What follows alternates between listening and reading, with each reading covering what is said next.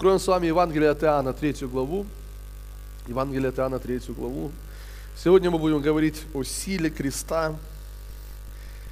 О силе креста. Вы знаете, апостол Павел, послание к римлянам, он говорит, что я не стыжусь благовествования Христова, потому что оно есть сила Божья ко спасению всякому верующему. Первых иудеев, потом и Эля. В нем открывается праведность Божья – как написано, праведный верою жив будет. Аминь. От веры в веру. Слава Господу. Не от веры в сомнения, друзья, а от веры в веру. Аминь. И э, именно в Евангелии, в благовествовании Христовом апостол Павел говорит, открывается сила Божья. Открывается сила Божья. И вы знаете, мы верим в, не просто в мертвое какое-то послание – мы верим не просто, знаете, просто э, в какое-то мертвое собрание, мы верим в силу Божью. Мы верим, что сила Божья проявляется в нашей жизни. Мы верим, что сила Божья проявляется на собраниях. Мы верим, что сила Божья проявляется э, в нашей личной э, жизни, в нашем личном хождении с Богом. И это очень важно. Но иногда мы видим, что сила Божья, она как бы ну, не совсем проявляется так, как бы мы хотели. И вот поэтому Слово Божье, оно открывает нам, дает нам свою мудрость, каким образом мы можем видеть проявление Божьей силы в нашей жизни. Проявление Божьей силы в нашей жизни. И мы посмотрим, а, вы знаете, удивительно, вот мы уже открыли Иоанна третью главу, но а, апостол Павел еще в Галатам, помните послание Галатам в первой главе, меня всегда раньше, когда я читал это, знаете, удивляло, э, э, ну, почему? Потому что э, первая глава послания Галатам, вообще послание Галатам, это послание, где апостол Павел корректирует церковь. Он корректирует, и он, вы помните всю как бы мысль этого послания, потому что уверовавшие уже во Христа Иисуса люди вдруг подхватили определенную идею от, опять же, уверовавших иудеев, которые приходили к ним, что хорошо, что вы уверовали во Христа, но этого недостаточно, нужно еще обрезаться, чтобы стать частью народа Израиля. И апостол Павел очень, ну, на самом деле в оригинальном тексте очень жестко обращается и говорит с ними, о, глупые, несмысленные галаты, кто прельстил вас не покоряться истине и так далее, и так далее. Эм, и первая глава, где апостол Павел говорит о Евангелии, о благовествовании, которое, ну давайте откроем, чтобы э, увидеть это своими глазами. Давайте потом вернемся в Иоанна. Галатам откроем первую главу.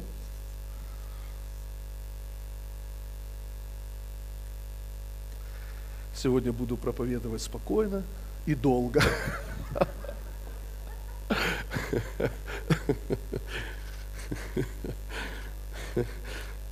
Спокойно и долго. Или как? Лучше не спокойно, но короче, да? Итак, Галатам первая глава. Но мы будем послушны Духу Святому. Послание Галатам, первая глава. Давайте посмотрим, как, он, как апостол Павел обращается к ним. Ну, давайте 6 стиха. «Удивляюсь вас, что вы от призвавшего вас благодать Христовую так скоро переходите к иному благовествованию, которое, впрочем, не иное, а только есть люди, смущающие вас и желающие превратить благовествование Христова. Но если бы даже мы или ангел с неба – стал благовествовать вам не то, что мы благовествовали вам, да будет анафема. И анафема значит проклятие или отлучение. Да будет анафема. У людей ли я ныне ищу благоволение или у Бога? Задает вопрос апостол Павел. Людям ли угождать стараюсь? Если бы я и поныне угождал людям, то не был бы рабом Христовым. Возвещаю вам, братья, что Евангелие, которое я благовествовал, не есть человеческое. Ибо я принял его и научился не от человека, но через откровение Иисуса Христа. Посмотрите, апостол Павел говорит, что меня удивляло всегда. То, что апостол Павел настолько радикально и настолько, знаете, ну, нужно иметь дерзновение, чтобы сказать в церкви следующие слова. Вот то, что мы проповедовали вам – даже если мы сами придем через какое-то время и начнем проповедовать вам что-то другое, Он говорит, да будет анафема. Или ангел с неба, который явится, и будет проповедовать вам нечто другое, да будет анафема. Я всегда удивлялся и думал, Господи, насколько нужно быть уверенным в своем послании, чтобы заявлять такие вещи. Вы знаете, очень часто ведь ну, послания же меняются, взгляды меняются. Но апостол Павел говорит такие вещи, которые очевидно. Но надо иметь смелость и дерзновение, надо иметь настолько сильную убежденность в том, что то, что они проповедовали, это истина. И это Божье Слово. Это Божье Слово. И, конечно же, в контексте всего послания, как мы уже, мы уже сказали, мы видим, что он отстаивает позицию, что то, что сделал Христос для вас на Голговском кресте, этого достаточно для того, чтобы вы были благословлены, спасены, искуплены, оправданы и были детьми Божьими. И что ничего другого добавлять к этому не надо. И мы сегодня посмотрим вот эту идею, которую апостол Павел передает в других, в разных посланиях, которые на самом деле, я верю всем сердцем, высвобождает силу благовествования. Не просто благовествование, не просто проповедь, но силу благовествования, силу Голговского креста. Аллилуйя, слава Богу. Теперь давайте вернемся в Евангелие от Иоанна, 3 главы. Мы с вами прочитаем слова Иисуса Христа. И мы прочитаем эту историю, мы уже не один раз обращались к этой истории. Многократно обращались. Но я верю, что сегодня по-особенному она откроется многим из нас. Я верю, что Господь коснется наших сердец, вложит откровение свое в наше сердце. Давайте прочитаем с вами слова Иисуса Христа. Евангелие от Иоанна, 3 глава, с 14 стиха. Вот что говорит Иисус Христос. И как Моисей вознес змею в пустыне, так должно вознесено быть Сыну Человеческому, дабы всякий верующий в Него не погиб, аллилуйя, слава Богу, но имел жизнь вечную. Ибо так возлюбил Бог мир, что отдал Сына Своего Единородного, дабы всякий верующий в Него не погиб, но имел жизнь вечную. Смотрите, что говорит апостол, о, простите, апостол. Ну, он апостол, аллилуйя, слава Богу. Что говорит Иисус Христос?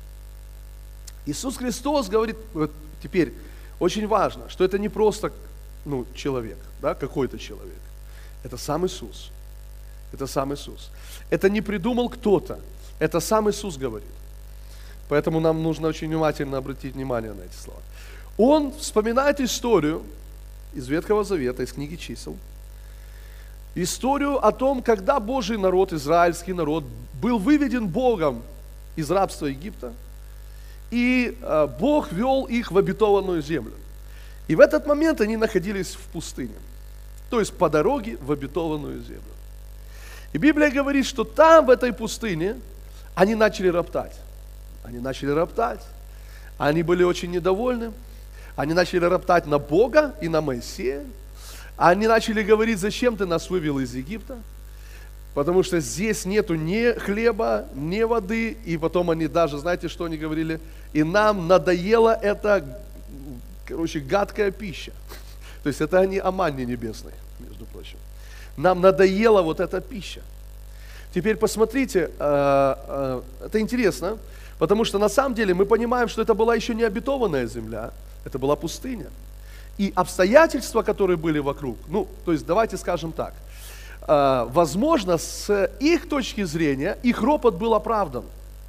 Возможно, с их точки зрения, потому что действительно хлеба нет, там мяса нет, э, каких-то удобств нет, и они начинали роптать, они высказывали свое недовольство, и, возможно, они думали, что их недовольство оправдано вот этими обстоятельствами – но, согласно Божьего Слова, Бог говорит, что это был грех. Это было неправильно то, что они делали. Вы знаете, это очень важно для нас, чтобы мы понимали, потому что очень часто и в нашей жизни обстоятельства наши, жизненные обстоятельства, нам кажется иногда, что эти обстоятельства оправдывают наш ропот, оправдывают наше недовольство, оправдывают наши какие-то, знаете, неправильные слова. Но на самом деле, друзья, они не оправдывают, это не оправдание нашего ропота. Обстоятельства не являются оправданием ропота и каких-то неправильных вещей. Смотрите, теперь очень важный момент. Они роптали, и э, э, Библия говорит, что появились змеи, которые начали кусать их, и люди начали умирать. Люди начали умирать. Теперь это соответствует, друзья, э, ну, вообще Писанию, потому что Писание говорит нам, что наказание за грех – это смерть. Наказание за грех – это смерть. Теперь очень важно нам понять, э, кто стоит за этими, ну, за, за, за, за этими змеями. Потому что, друзья, я не верю, что Бог стоит за этими змеями. Хотя в Писании там, в числах написано, что Господь по, по, по, змеи. Но я хочу, чтобы вы понимали, в Ветхом Завете люди смотрели несколько по-другому, и они не видели всей духовной, ну, всей духовной истины. Потому что в Новом Завете Иисус открывает нам истину духовного мира, и Он говорит, что вор пришел, и вор, Иоанна 10.10, 10, вор это кто это? Дьявол. Дьявол пришел, чтобы украсть, убить и погубить. То есть за смертью стоит дьявол, а не Бог. Поэтому в Ветхом Завете иногда мы читаем, что пришел злой дух от Бога. Но мы понимаем, что злой дух от Бога не может приходить. Так? Или мы читаем о Пасхе, написано, что Бог проходил мимо. Помните, когда косяки дверей помазали, Бог проходил мимо, но в другом месте написано, что губитель проходил, губитель. Бог не есть губитель. Бог – это любовь, Бог дает жизнь, и в нем нет смерти. Аминь. Слава Богу. В нем есть победа над смертью. Аллилуйя. В нем нет смерти. Поэтому, друзья, очень важно нам осознать, кто стоит за этими змеями. Конечно же, дьявол. Дьявол начал убивать этих людей, используя их грех. Используя не потому что Библия говорит, наказание за грех – смерть. Теперь посмотрите, очень важно, чтобы мы это поняли с вами. Потому что дьявол будет делать все, чтобы принести нам смерть, как? Используя грех. Вот почему дьявол будет делать все, чтобы принести нам мышление греха. Или чтобы сделать наше сознание сознанием греха. Чтобы сделать наши мысли мыслями греха. Почему? Потому что через это смерть приходит в жизнь человека. И вот почему Бог делает все, чтобы сделать наше сознание сознанием праведности. Он делает все, чтобы сделать наши мысли мыслями праведности. Потому что через это приходит жизнь. Аллилуйя. Аминь. Это очень важно. Поэтому смотрите, э, змеи начинают кусать людей, люди начинают умирать. Что происходит? На самом деле происходит следующее. Суд э, происходит. Ну, мы, так об этом говорит Писание. То есть, по сути, они получают возмездие за свои грехи.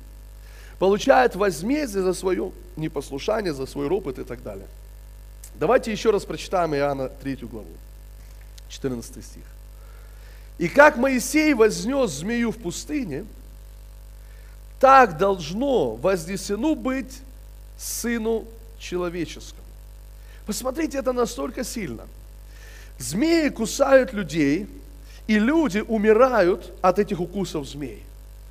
И люди, Моисей обращаются к Богу и говорит, Господь, нам нужна помощь. И Бог говорит, Моисей, сделай медного змея. Сделай медного змея и подними его на шесте. И он говорит, всякий, кто посмотрит из укушенных людей, всякий, кто посмотрит на этого змея, он останется жить. Аминь. Он останется жить. Теперь смотрите, это очень сильно, потому что Иисус, сам Иисус, он говорит о том, что это был не просто змей, это был не просто медный змей, это был образ. Это была тень, указывающая нам на Мессию, на Христа. Это был, э, это, э, это, э, это прообраз, это то, что указывает нам на Иисуса. Друзья, почему люди получали свое исцеление, глядя на этого змея? Неужели сам змей исцелял их? Неужели сам этот медный змей исцелял этих людей? Конечно же нет. Змей никого не может исцелить. Вы понимаете?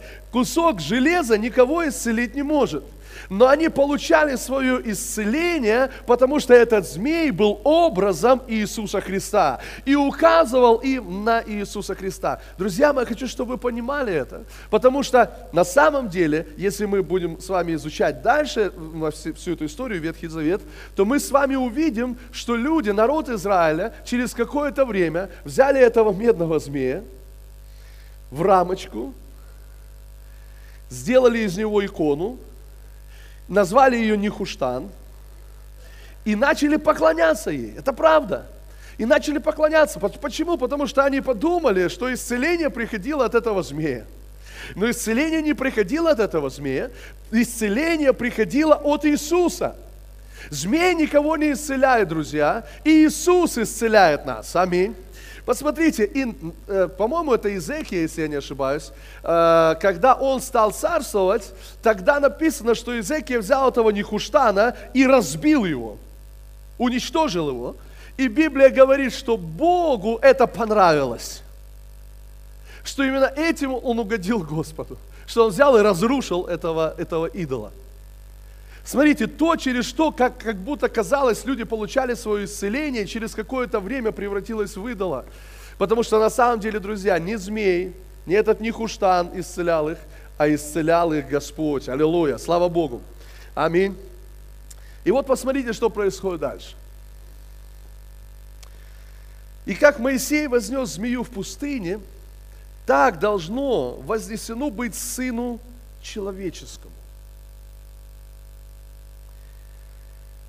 Иисус говорит, что вот этот змей, которого поднял Моисей на шесте, медный змей, это является прообразом самого Иисуса. И он говорит, как тогда Моисей поднял змея, он говорит, так и я должен быть вознесенным на крест. Вознесенным на крест.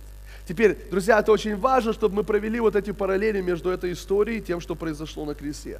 Как Моисей поднял змею, так и я должен быть вознесен на крест. Дальше он говорит, дабы всякий верующий в меня. Теперь смотрите, в Ветхом Завете, в числах мы читаем, Бог говорит, что когда ты поднимешь змея этого медного, всякий, кто взглянет на него, всякий, кто посмотрит на него, он останется жить. А Иисус говорит в Новом Завете, всякий верующий в Меня.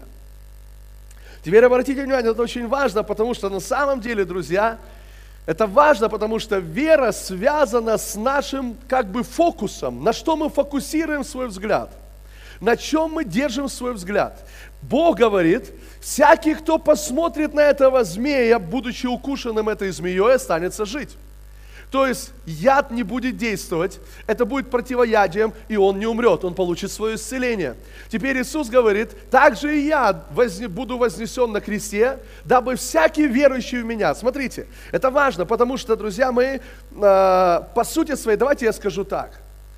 Если твой взгляд не сфокусирован на Христе, значит, это говорит о том, что ты не находишься в вере.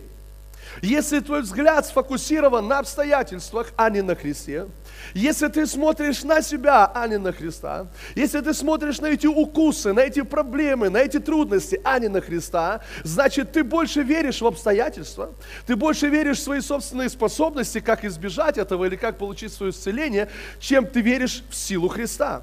Теперь смотрите, это важно, на чем сфокусирован наш взгляд сегодня – Наш взгляд должен быть сфокусирован только на одной личности, и это есть Иисус Христос. Аллилуйя. Слушайте, это важно, потому что вера приходит от Него. Он есть начальник, и совершитель нашей веры. Поэтому Библия говорит, непрестанно будем взирать, непрестанно будем взирать, постоянно будем смотреть на начальника и совершителя нашей веры Иисуса. Аллилуйя. Слава Богу. И смотрите, что говорит дальше Писание. И, так, и как Моисей вознес, вознес змею в пустыне, так должно вознесено быть Сыну Человеческому. Дабы всякий верующий в Него не погиб, но имел жизнь вечную. Аллилуйя, слава тебе, Господь. Аминь. Не погиб, но имел жизнь вечную. Теперь, друзья, посмотрите, это важное сравнение.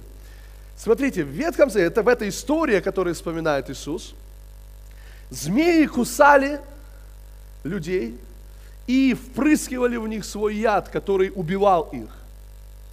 Когда они смотрели на этого медного змея, они получали свое исцеление, они получали противоядие, и яд не действовал в их физическом теле. И они получали жизнь.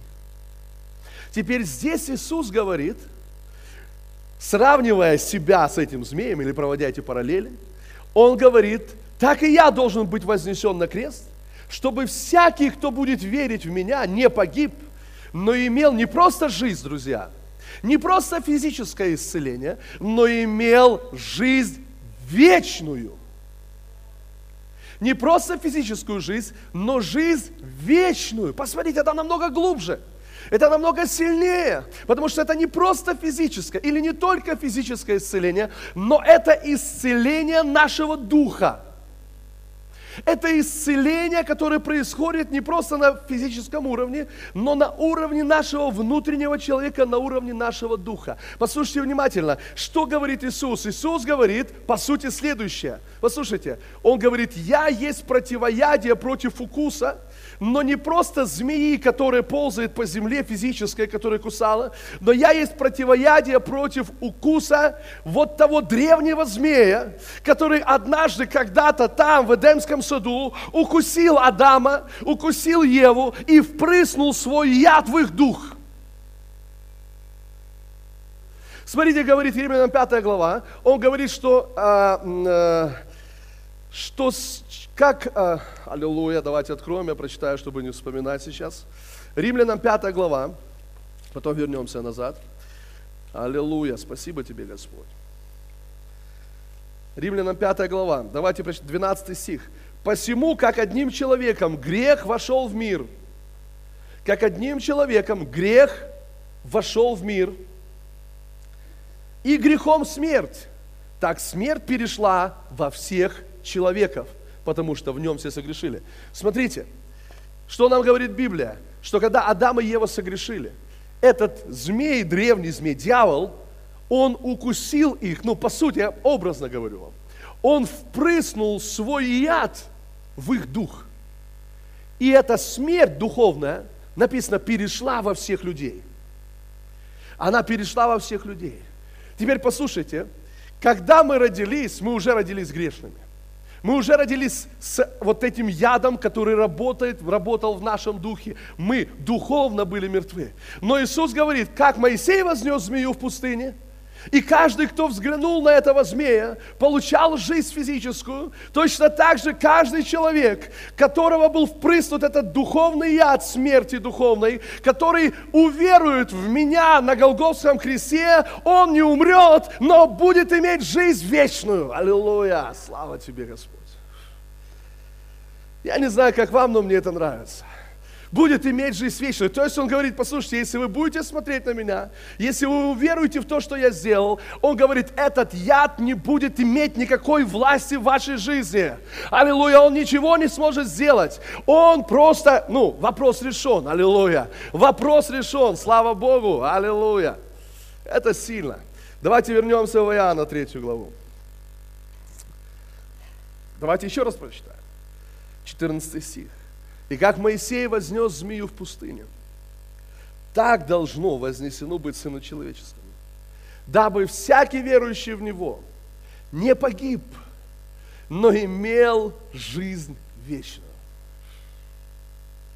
Ибо так возлюбил Бог мир, что отдал своего Сына Единородного, дабы всякий верующий в Него не погиб, но имел жизнь вечную. Смотрите – ибо так возлюбил Бог мир. Давайте вернемся в эту историю. А история такова. Иисус говорит, что Бог, Отец, послал Его, Своего Сына, на крест, потому что так возлюбил мир. Послушайте, эта змея, этот медный змей, который Бог сказал сделать Моисею, поднять на шесте, это было тоже проявление Его любви. Ибо так возлюбил Бог свой народ, что сказал, сделай змей. Сделай этого змея. Вы понимаете, послушайте, вот это очень важно, чтобы мы понимали. Вот они роптали, они грешили, они делали все не так. Приходит наказание за грех. Справедливое возмездие за их грех. Наказание за грех смерть. Они начинают умирать. И вот Бог в своей любви к своему народу, Он говорит, Моисей, сделай медного змея. Вы понимаете, что это есть путь спасения для каждого из них. И этот путь мотивирован его любовью. Так возлюбил Бог мир, что отдал своего Сына. Аминь. Посмотрите, Иисус приходит в этот мир и идет на Голговский крест, берет на себя все это наказание, вот всю эту ненависть, он берет на себя весь этот гнев, только по одной причине, потому что любит нас. Аминь. Это есть любовь. Это есть любовь Божья. Смотрите, ибо так возлюбил Бог мир, что отдал своего Сына, единородного, дабы всякий верующий в Него не погиб, но имел жизнь вечную. Теперь 17 стих читаем. Ибо не послал Бог Сына Своего в мир, чтобы судить мир. О, это сильно. Ибо не послал Бог Сына Своего в мир, чтобы судить мир. Это все в контексте этой истории, друзья. Если вы, послушайте, если вы увидите, а я верю, что Дух Святой откроет вам, если вы это поймаете, то я говорю вам, вы будете укоренены утверждены в этом величайшем откровении, что Иисус не пришел, чтобы судить нас. Иисус – это ответ, это выход, это Божья любовь, но это не суд. Потому что не пришел Иисус в этот мир – Ибо не послал Бог Сына Своего в мир, чтобы судить мир. Смотрите, давайте вернемся в историю со змеями. Вот как все происходит. Змеи из-за их греха, из-за их ропота кусают их, и они умирают. Бог говорит, я так вас люблю, что я не хочу, чтобы вы умирали. Поэтому Моисей сделай медного змея. Моисей делает медного змея, для чего он делает медного змея? Чтобы судить их? Спасти. Медный змей не был сделан с целью судить их. Медный змей был сделан с целью спасти. То есть изначально в него не вкладывалась эта мысль, эта идея, это предназначение судить. В него был вложен этот идея и смысл спасти народ, друзья, который уже находился под осуждением, потому что змеи уже кусали. То есть они уже находятся вот под этим давлением проявления дьявола, который пытается принести им смерть. И тут Бог говорит, сделай змея. Не для того, чтобы судить, а для того, чтобы спасти. Аллилуйя! Слава Богу! Ибо не послал Бог Сына Своего в мир, чтобы судить мир, но чтобы мир спасен был через Него. Аллилуйя, слава Богу. Чтобы мир спасен был через Него. Аминь. Послушайте, это насколько важно. Это настолько важно.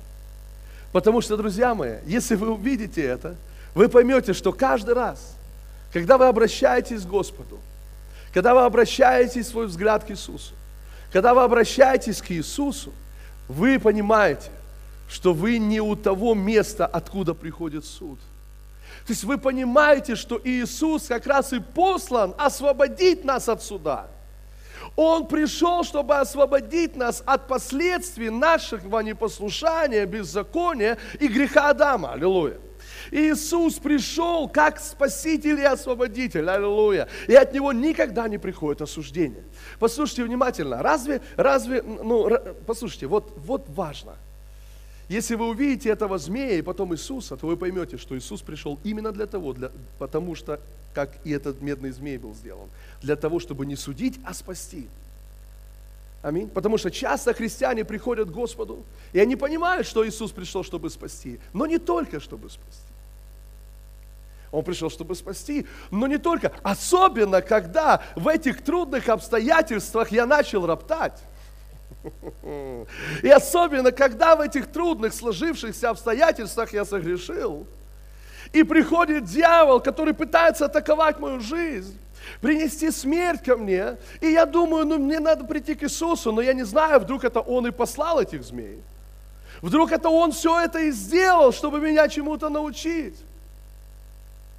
Но Библия говорит, что Иисус, Он не пришел, чтобы судить, но пришел, чтобы спасти. Аллилуйя. Пришел, чтобы спасти. Я хочу вам сказать, что дьявол будет приходить и будет говорить, нет, нет, не только, чтобы спасти. Он будет приходить, он будет говорить, он будет даже цитировать какие-то местописания. Знаете, как Иисус. Бросься вниз, ведь написано, на руках понесут тебя, да не притнешься камень ногой своей. Но Иисус знал не просто или не только Писание, Иисус знал самого Отца. Друзья, недостаточно только знать Слово Божье. Нам нужно знать Его, Его характер. Нам нужно знать Его цели. Нам нужно знать Его предназначение. Кто Он, аллилуйя. И если мы знаем, кто Он, мы скажем, но еще есть место. Еще написано. Написано, не искушай Господа Бога твоего. Аллилуйя. Аминь. Друзья, мы должны понимать, Бог не пришел, чтобы нас судить. Бог, Иисус пришел, чтобы нас спасти. И дальше написано – и дальше написано, смотрите. Ибо не послал Бог Сына Своего в мир, чтобы судить мир, но чтобы мир спасен был через Него. Верующие в Него не судятся. Верующие в Него не судятся. Друзья, почему Он не судится? Что он, э, он что, не, не согрешил? Нет, согрешил. Он что, сделал что-то, все сделал правильно? Нет, не все сделал правильно. Почему же он не судится?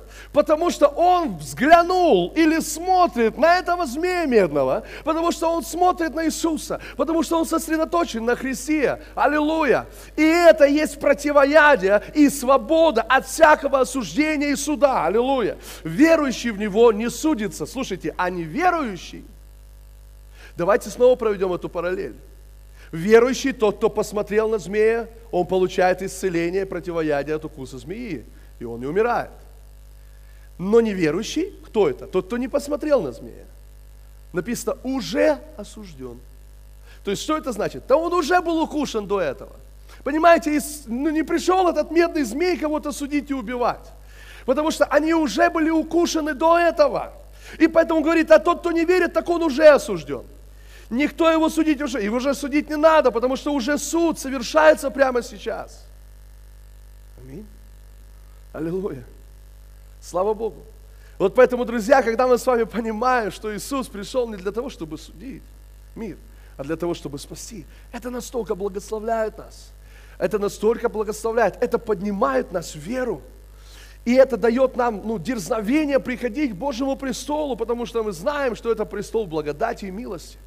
Это не престол суда, это не престол осуждения. И Иисус не для того пришел, чтобы нас судить, но Он пришел, как этот медный змей, чтобы спасти нас. Чтобы дать нам это противоядие. Аллилуйя. О, слава Богу. Слава Иисусу. Аллилуйя. Аллилуйя. Слава Богу. Это настолько сильно. Поймите, Иисус, давайте, давайте смотреть на Иисуса. Давайте узнаем, какой Иисус. Каждый раз, когда мы узнаем, какой Иисус, это настолько возгревает нас. Аминь. Аллилуйя. Слава Богу. Давайте откроем э, первое послание Коринфянам. Аллилуйя. Первое послание Коринфянам. Откроем с вами третью главу.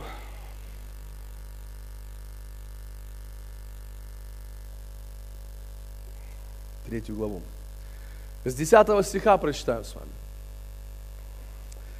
«Я по данной мне от Бога благодати», это слова апостола Павла, «Я по данной мне от Бога благодати, как мудрый строитель, положил основание, а другой строит на нем, но каждый смотри, как строит. Ибо никто не может положить другого основания, кроме положенного, которое есть Иисус Христос. Аллилуйя.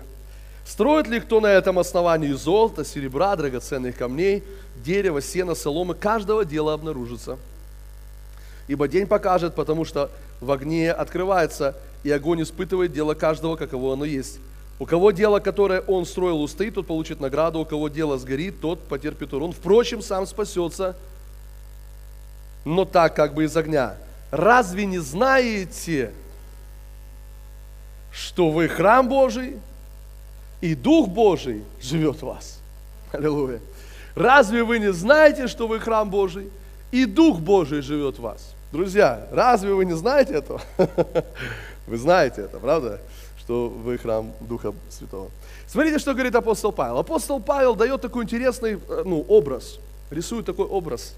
Он говорит, я как мудрый строитель, как мудрый строитель, положил основание, но каждый, смотри, как ты строишь на этом основании. По сути своей, здесь он проводит такую параллель и говорит нам, такой образ рисует, что каждый из нас, мы, каждый из нас, мы строим как бы э, свой дом в нашей жизни. Теперь понимаете, дальше он говорит, разве вы не знаете, что вы храм Святого Духа и что Дух Божий живет в вас? То есть на самом деле это интересно, потому что я верю, что Э, э, вот наше созидание этого дома, по сути, он не просто, но не только говорит о нашей жизни, но и говорит, как бы, смотрите, как он говорит, что ты строишь как бы себя, и вы не, разве вы не знаете, что вы храм Святого Духа, и Дух Божий живет в этом доме, который вы строите? Теперь смотрите, что он говорит? Это важное, интересное послание. Он говорит следующее. Я, как мудрый, э, по данным мне от Бога благодати, как мудрый строитель, как мы с вами должны строить этот дом? По данной нам от Бога благодати, как мудрые строители. Аминь. Мы должны строить по данной нам от Бога благодати, как мудрые строители. И он говорит, я по данной мне от Бога благодати, как мудрый строитель, и мне очень нравится здесь эта мудрость, которая приходит от Бога. По благодати Божьей. И смотрите, как он говорит. Положил основание. Но потом говорит, но каждый строит на нем. И смотрите, знаете, в чем мудрость? И это легче делает нашу жизнь. Ну, мою, по крайней мере, точно. А, на самом деле, вот мы бы, я думаю, так бы относились ко всему этому мы бы сказали так, если бы мы, вот, если бы Павел был жив сейчас, и представьте, Павел здесь, апостол Павел. Апостол Павел. И мы бы сказали, Павел, ну все, строй мою жизнь. Э, Павел, давай, у тебя же столько мудрости, у тебя столько откровений, у тебя столько знания. Павел, ты был на небе, ты там слышал неизреченные языки, ты столько видел, Бог сам к тебе приходил, с тобой говорил, рассказывал и так далее. Павел, строй мою жизнь. Давай, Павел, созидай, давай, учи меня, учи меня, учи меня, что мне делать, как жить, научи меня, где, куда деньги вкладывать в бизнес, научи меня еще что-то, научи меня то, научи. Давай, Павел, у тебя столько мудрости.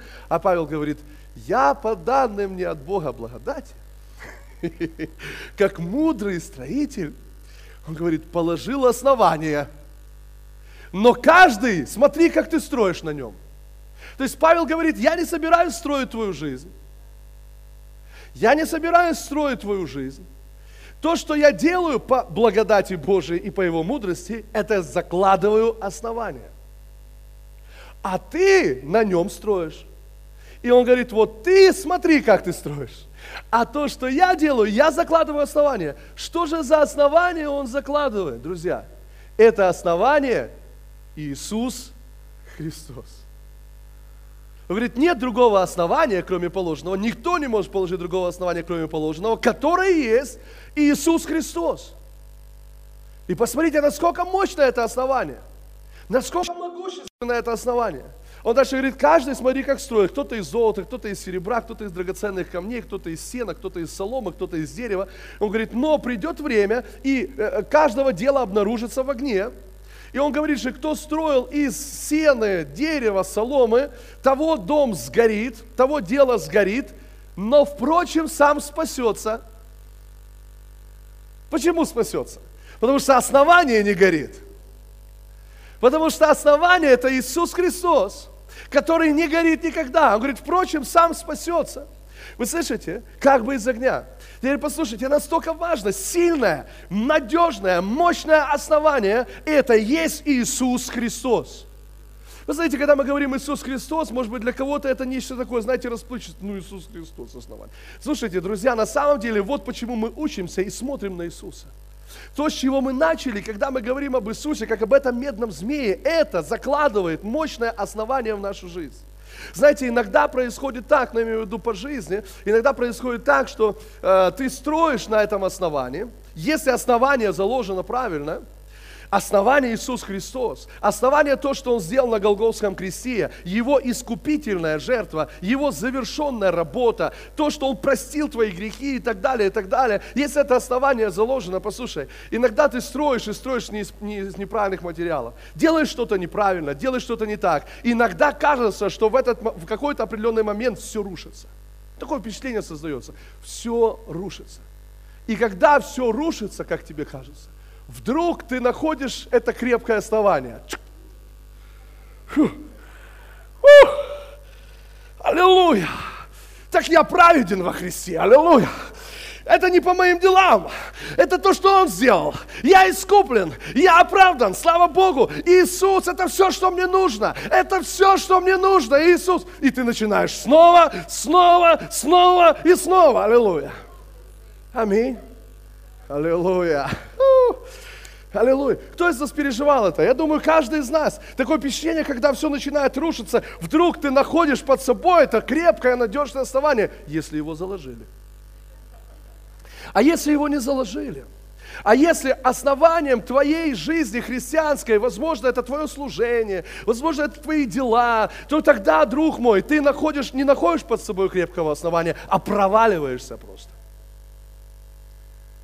И тогда тебе нужно прийти к какому-то мудрому строителю, как апостол Павел, который будет закладывать, закладывать, закладывать это мощное, надежное, могущественное основание, которое есть Иисус Христос.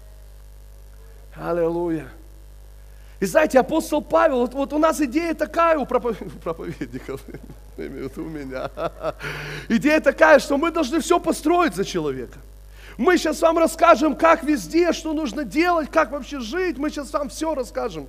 Апостол Павел говорит, я по, по, по Божьей благодати и по его мудрости закладываю основания. Каждый раз, когда я встречаюсь, я говорю об Иисусе. Я закладываю это твердое, надежное основание. Он говорит, но каждый смотри, как строишь на нем. Ты смотри, как ты на этом основании строишь. И знаете, я хочу вам сказать, что если ты понимаешь, он говорит там, да, кто-то из золота, из серебра, из драгоценных камней, из соломы и так далее.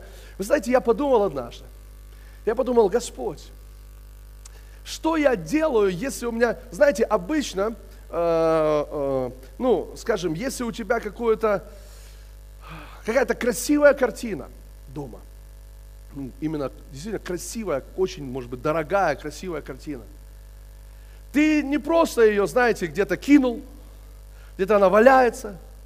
Непонятно, знаете, взял эти э, ящик, раз, раз, разбил, сколотил такую эту рамку и повис. Нет, когда у тебя дорогая картина, и ты знаешь, что она действительно очень красивая и дорогая, ты сделаешь красивую рамку. Ты повесишь ее в лучшее место. Да? Смотрите, я подумал над этим. Послушайте, если мы не осознаем, потому что я вам скажу, что какая-то часть христиан, они сегодня не, не осознают, они думают, что Христос это первый класс, вторая четверть. То есть это мы проходили уже давно. Нам давайте что-то покруче. И знаете, если ты пренебрегаешь Иисусом, если ты не понимаешь, насколько Он ценен, конечно, ты будешь строить из соломы. Ну, я имею в виду, если ты думаешь, что Христос это солома, ты будешь из соломы, соответственно, строить. Но если ты понимаешь, насколько Он ценен, что это золото самое чистое, то ты будешь строить соответственно тому, насколько ты понимаешь, как дорого это основание в твоей жизни. И мы строим. И мы строим. Вот почему апостол Павел говорит, я как мудрый строитель закладываю это основание каждый раз. Я говорю об, о Христе, я закладываю. То есть, по сути своей, а, Павел постоянно у, усиливает фундамент. Он не пытается тебе построить первый этаж, второй этаж, третий, ты сам это строишь. Но постоянно он усиливает фундамент. Давай делаем фундамент сильнее, крепче, крепче, фундамент крепче, фундамент крепче, крепче, крепче, крепче. Аллилуйя. Аминь. Слава Богу. Слава Иисусу. Аллилуйя. Бог благ. Давайте посмотрим первую главу первого послания Коринфянам. Первая глава.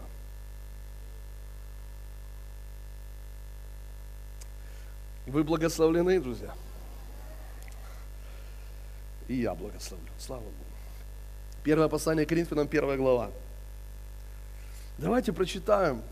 Потрясающее место. Насколько оно благословляет мое, мое, мое сердце. Просто. Аллилуйя. Давайте прочитаем 17 стиха. Первая глава 17 стиха. Смотрите, ибо Христос, это апостол Павел, тот же апостол Павел говорит, ибо Христос послал меня не крестить, а благовествовать. Дальше. Не в премудрости слова, чтобы не упразднить креста Христова. Чтобы не упразднить креста Христова. Дальше. Ибо слово о кресте для погибающих юродство есть, а для нас спасаемых, что там написано? Сила Божья. Сила Божья. Что это за сила Божья? Это сила Божья, которая спасает нас. Это сила Божья, исцеляющая наши физические тела. Это сила Божья, освобождающая нас от зависимости. Это сила Божья, которая освобождает нас от греха. Это сила Божья, восстанавливающая взаимоотношения в семьях. Это сила Божья, которая служит другим людям. Это есть сила Божья. То, с чего мы начинали. Мы верим, что наша вера или наше послание, это не просто пустое послание, но это послание, наполненное силой. Но иногда почему-то недостаточно силы, не столько, сколько бы мы хотели. И вопрос, почему недостаточно силы? Апостол Павел говорит, что я призван Богом благовествовать слово о кресте не в премудрости слова, чтобы не упразднить креста Христова, потому что слово о кресте есть сила Божья. Есть сила Божья для нас. Аминь. Давайте дальше посмотрим. Вот интересно. Ибо написано, 19 стих, погублю мудрость мудрецов. Аллилуйя. И разум разумных отвергну. Где мудрец, где книжник, где совопросник века сего? Не обратил ли Бог мудрость мира сего в безумие? Ибо когда мир своей мудростью не познал Бога в премудрости Божией, то благоугодно было Богу юродством проповеди спасти верующих.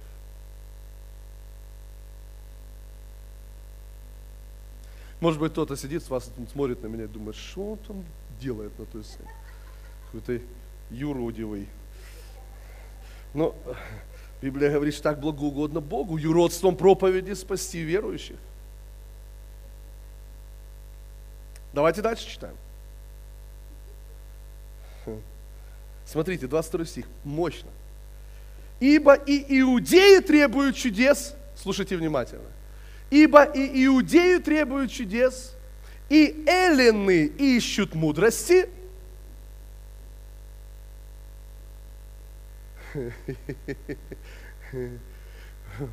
Смотрите, что он дальше говорит. Так написано, вот я прочитаю. И мы проповедуем им о чудесах и о мудрости. Так там написано или нет? Нет, там иудеи требуют чудес, и эллины ищут мудрости. Павел говорит, а мы проповедуем им не мудрость и не чудеса, а проповедуем им Христа. Проповедуем Христа. Аллилуйя, слава Богу. Проповедуем Христа распятого. Для иудеев соблазн, для эллинов безумие, для самих же призванных иудеев и эллинов Христа Божью силу и Божью премудрость. Друзья, давайте еще раз вернемся в этот 22 стих. Ибо иудеи требуют чудес, и эллины ищут мудрости. Друзья мои, поставьте вместо иудеев и эллинов слово христиане. И вы вообще, знаете, ничего не изменится. Ибо христиане требуют чудес. И христиане ищут мудрости. Так или нет?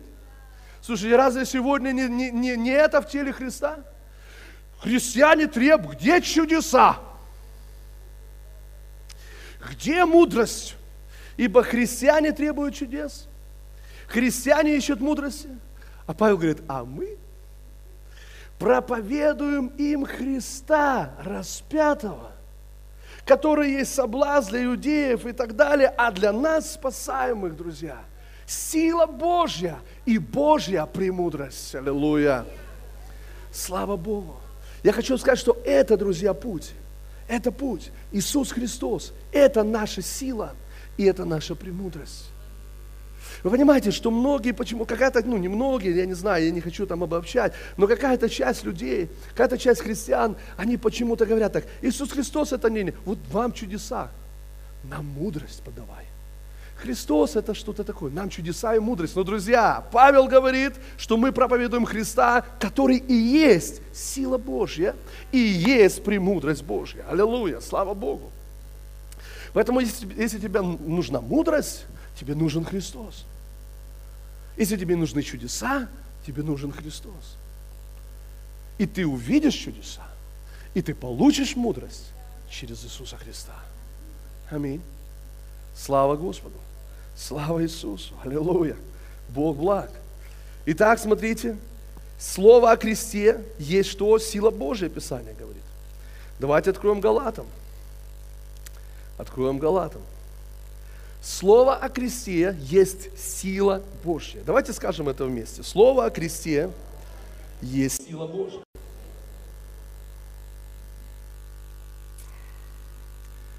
Тогда почему же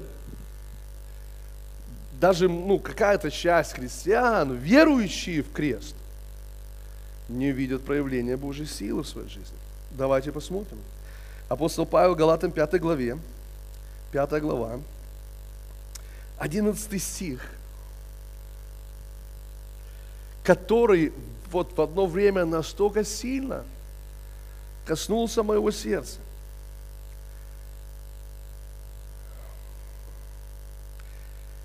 Мощно, могущественная э, мысль, которую Павел передает. Смотрите, что он говорит. За что же гонят меня братья, если я и теперь проповедую обрезание? Вот что говорит Павел. За что же гонят меня братья? Или за что же меня гонят, если бы я и теперь проповедовал обрезание?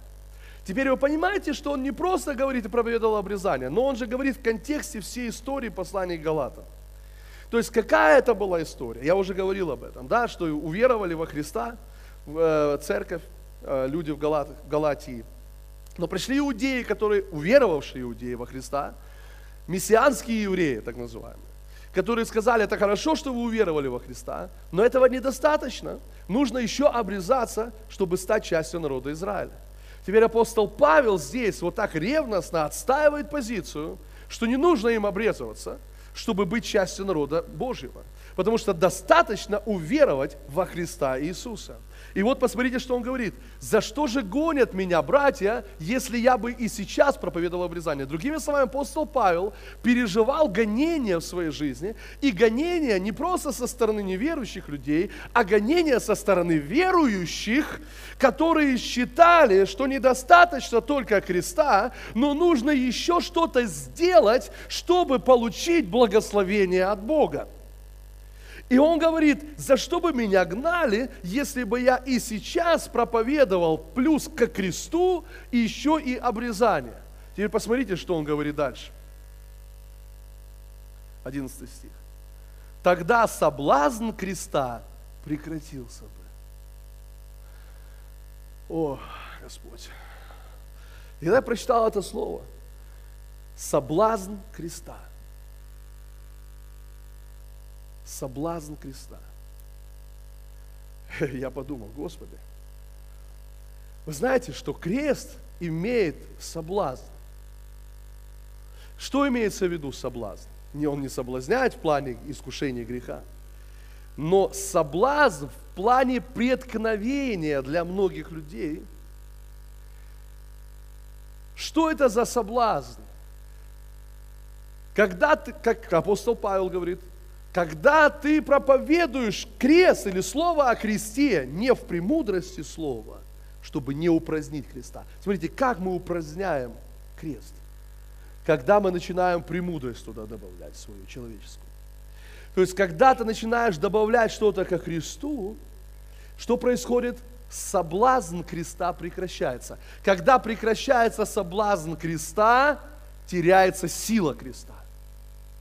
Вы понимаете, что сила креста связана напрямую с этим соблазном креста. В чем выражается этот соблазн креста? Только крест и все. Все, что тебе нужно, чтобы иметь спасение, это только крест. Все, что тебе нужно, чтобы иметь свое исцеление, это только крест. Все, что тебе нужно, чтобы иметь благословение, это только крест. И этого достаточно. И для некоторых людей это соблазн. Как это? Только крест. Нет. Что-то вы все так упростили. Все так просто. Так просто не бывает. Давайте сделаем, усложним всю ситуацию. Давайте будем что-то делать. Давайте будем напрягаться, чтобы угодить Богу. Давайте будем что-то делать. Но Павел говорит, креста достаточно, чтобы ты имел благословение от Бога. Крест этого достаточно. То есть, другими словами, Павел отделяет крест от наших дел, от наших способностей, от наших возможностей, от наших, от наших усилий. Он говорит, крест, то, что сделал Иисус на кресте. Вы знаете, что то слово, которое сказал Иисус на кресте, я хочу вас спросить, действительно ли Иисус имел в виду то, что Он сказал? Когда Он сказал, совершилось, тетили стаи, за все заплачено. За все заплачено. Свершилось. Он действительно имел в виду то, что сказал? Или, может быть, он не имел в виду то, что сказал? Или, может быть, заплачено, но не за все. Свершилось, но еще не все. Свершилось, но не до конца. Нет, я верю, что Иисус имел в виду то, что имел в виду. Когда сказал совершилось, значит совершилось. Аминь. И когда ты приходишь, обращаешь свой взгляд на Иисуса, на Его крест, приходишь со своей болезнью, не с твоей, с дьявола болезнью, приходишь с болезнью, которая в твоем теле, ты приходишь ко Христу, поднимаешь свой взор на Иисуса, который там распят, начинаешь думать о Нем, и ты слышишь эти слова. Совершилось. Что это значит? Это значит, что я исцелен, что мне не нужно больше нести эту болезнь. Мне не нужно нести эту болезнь. Почему свершилось? Потому что Иисус на кресте заплатил. Его ранами мы исцелились. Его ранами мы исцелились. Когда ты приходишь, и Он говорит, свершилось на кресте, то ты понимаешь, что Он, будучи богат, обнищал ради нас – дабы мы обогатились Его нищетой. Почему мы с вами богаты и благословлены финансово? Из-за нас, из-за Него. Из-за Него. Аминь. Вот почему мы можем приходить к Господу, друзья – и, как говорит Писание, называть несуществующее как существующее, потому что на самом деле мы знаем, что истина не в нас, истина в Иисусе. Так написано в Библии, что истина не в нас, истина в Иисусе. Мы так научены, э, Колоссянам написано, ибо вы так научены, что истина в Иисусе. Истина в Нем. Поэтому я прихожу к Иисусу, и я вижу, что Он сделал для меня, и я говорю, это я это обо мне. Это я. Аллилуйя, аминь. Это я. Слава Богу. Там на кресте, друзья, мы соединились. Там на кресте мы стали одним целым. Там, на Голговском кресте. Последнее, э, что, э, ну, не последнее вообще, а последнее сегодня, что я скажу.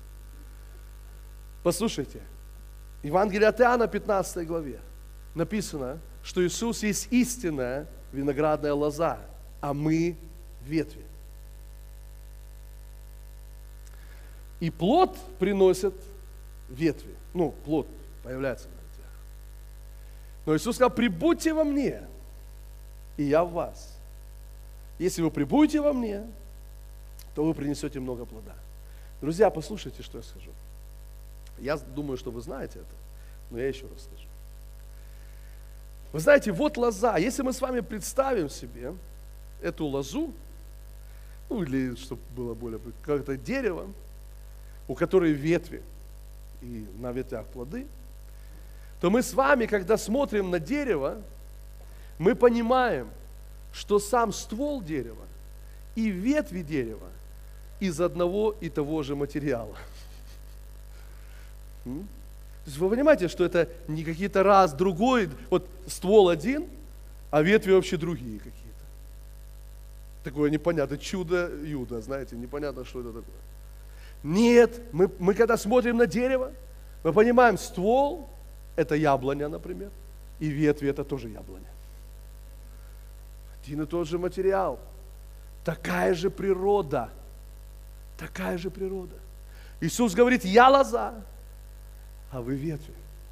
Прибудьте во мне, а я в вас.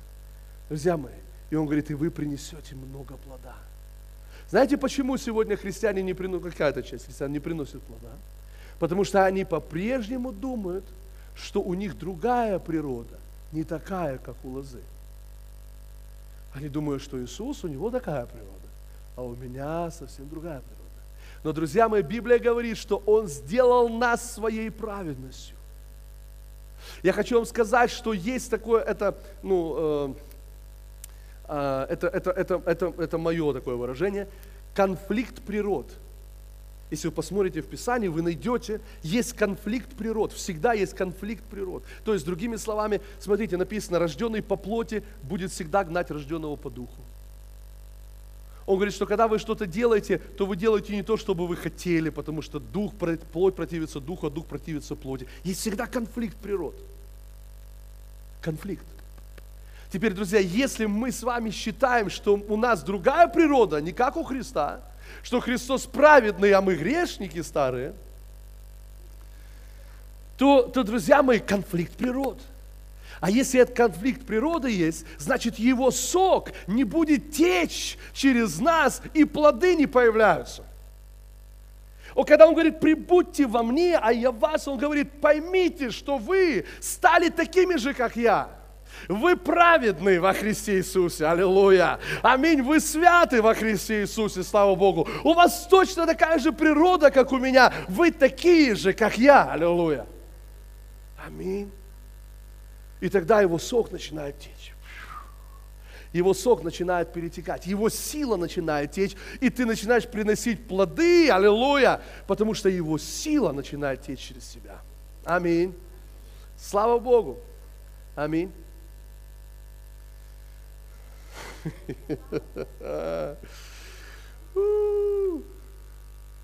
Слава Богу. Бог благой. Бог благой. Друзья мои, вот почему так важно осознать, что когда Иисус сравнивает себя с этим медным змеем, он идет намного глубже, чем просто этот медный змей.